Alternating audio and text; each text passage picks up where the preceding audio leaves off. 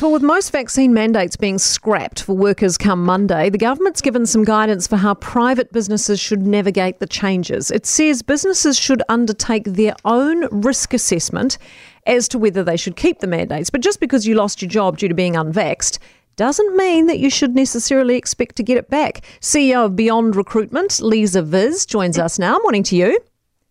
Morning, Kate. What's your take on this guidance from the government on mandates? It seems a bit wishy washy and basically open to interpretation, isn't it?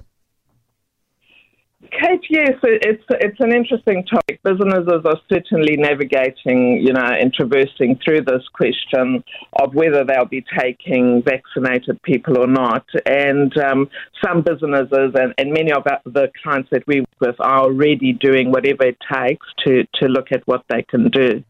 Do you think it's going to be harder for companies now in terms of dealing with, you know, potentially a few personal grievances around whether someone can get their job back if they're unvaxxed or, or, or you know, there might be a few howls of it's discriminatory?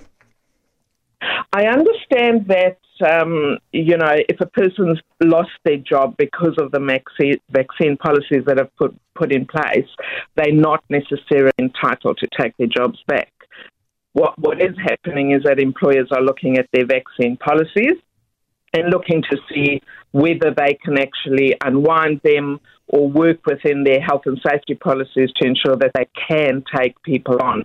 Doesn't necessarily mean it'll be the people that have been, um, you know, uh, lost their jobs because of the vaccine policies that were put in place. That would be a pro though for some businesses though, right? Who are happy to welcome back unvaxxed workers because I mean, a lot of staff shortages still around talent shortages are severe, Kate, and smart businesses are going to find ways to work with the unvaccinated.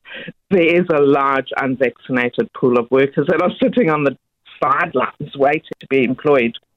Yeah. Do you think businesses will adapt quickly here, or will there still be confusion given so much is open to interpretation? I believe businesses are smart and they will adapt and they'll adapt very, very quickly. And we are already seeing employers that are adapting and are taking on unvaccinated people. That's good to hear. Lisa, thank you very much for being with us. Lisa Viz, who is CEO of Beyond Recruitment.